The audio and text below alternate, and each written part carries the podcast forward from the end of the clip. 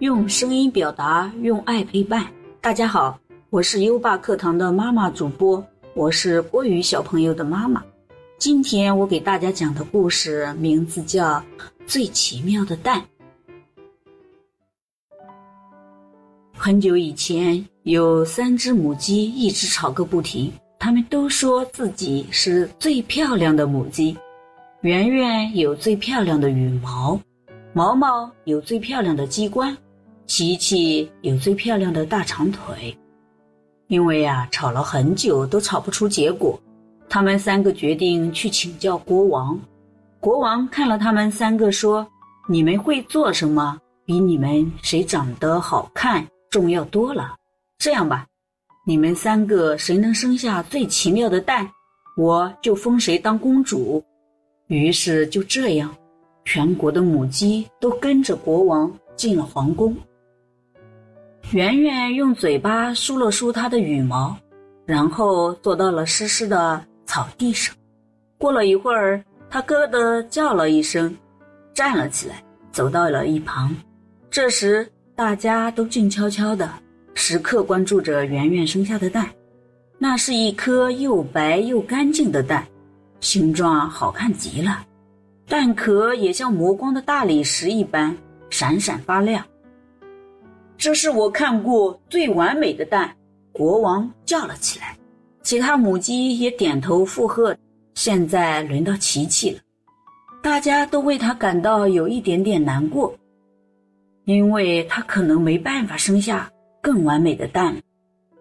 十分钟之后，琪琪也咯咯咯的叫了一声，然后站了起来，得意的伸了伸腿，大家惊呆了。因为草地上赫然有一颗连鸵鸟看了都会嫉妒的大鸡蛋，这是我见过最大的鸡蛋了。国王兴奋地叫了起来，其他母鸡也点点头表示赞同。最后就剩下毛毛了，大家更为他感到难过了，因为毛毛不可能再生下更完美的蛋或是更大的蛋了。毛毛谦虚地坐了下来，静静地看着地面。过了不久，他叫了一声，便站了起来。大家看到了一颗就算过了一百年也不会忘记的蛋。那是一颗四四方方的蛋，每一边都像用尺画的那样直，每一面都有不同的颜色，而且鲜艳亮眼。这真是我见过最不可思议的蛋！国王大叫起来，所有的母鸡也纷纷点头。国王很苦恼，要从这三个鸡蛋里面选出最奇妙的蛋，真的很难。最后，国王决定，他们三个同时可以当上公主。从此以后，他们三个成了最好的好朋友，继续生着世界上。最奇妙的蛋。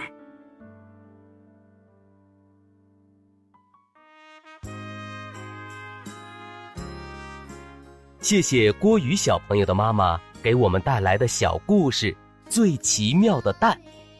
今天是郭宇小朋友的生日，并且他是故事小主播栏目的常驻主播呢，所以妈妈给他准备了这个特别的生日礼物。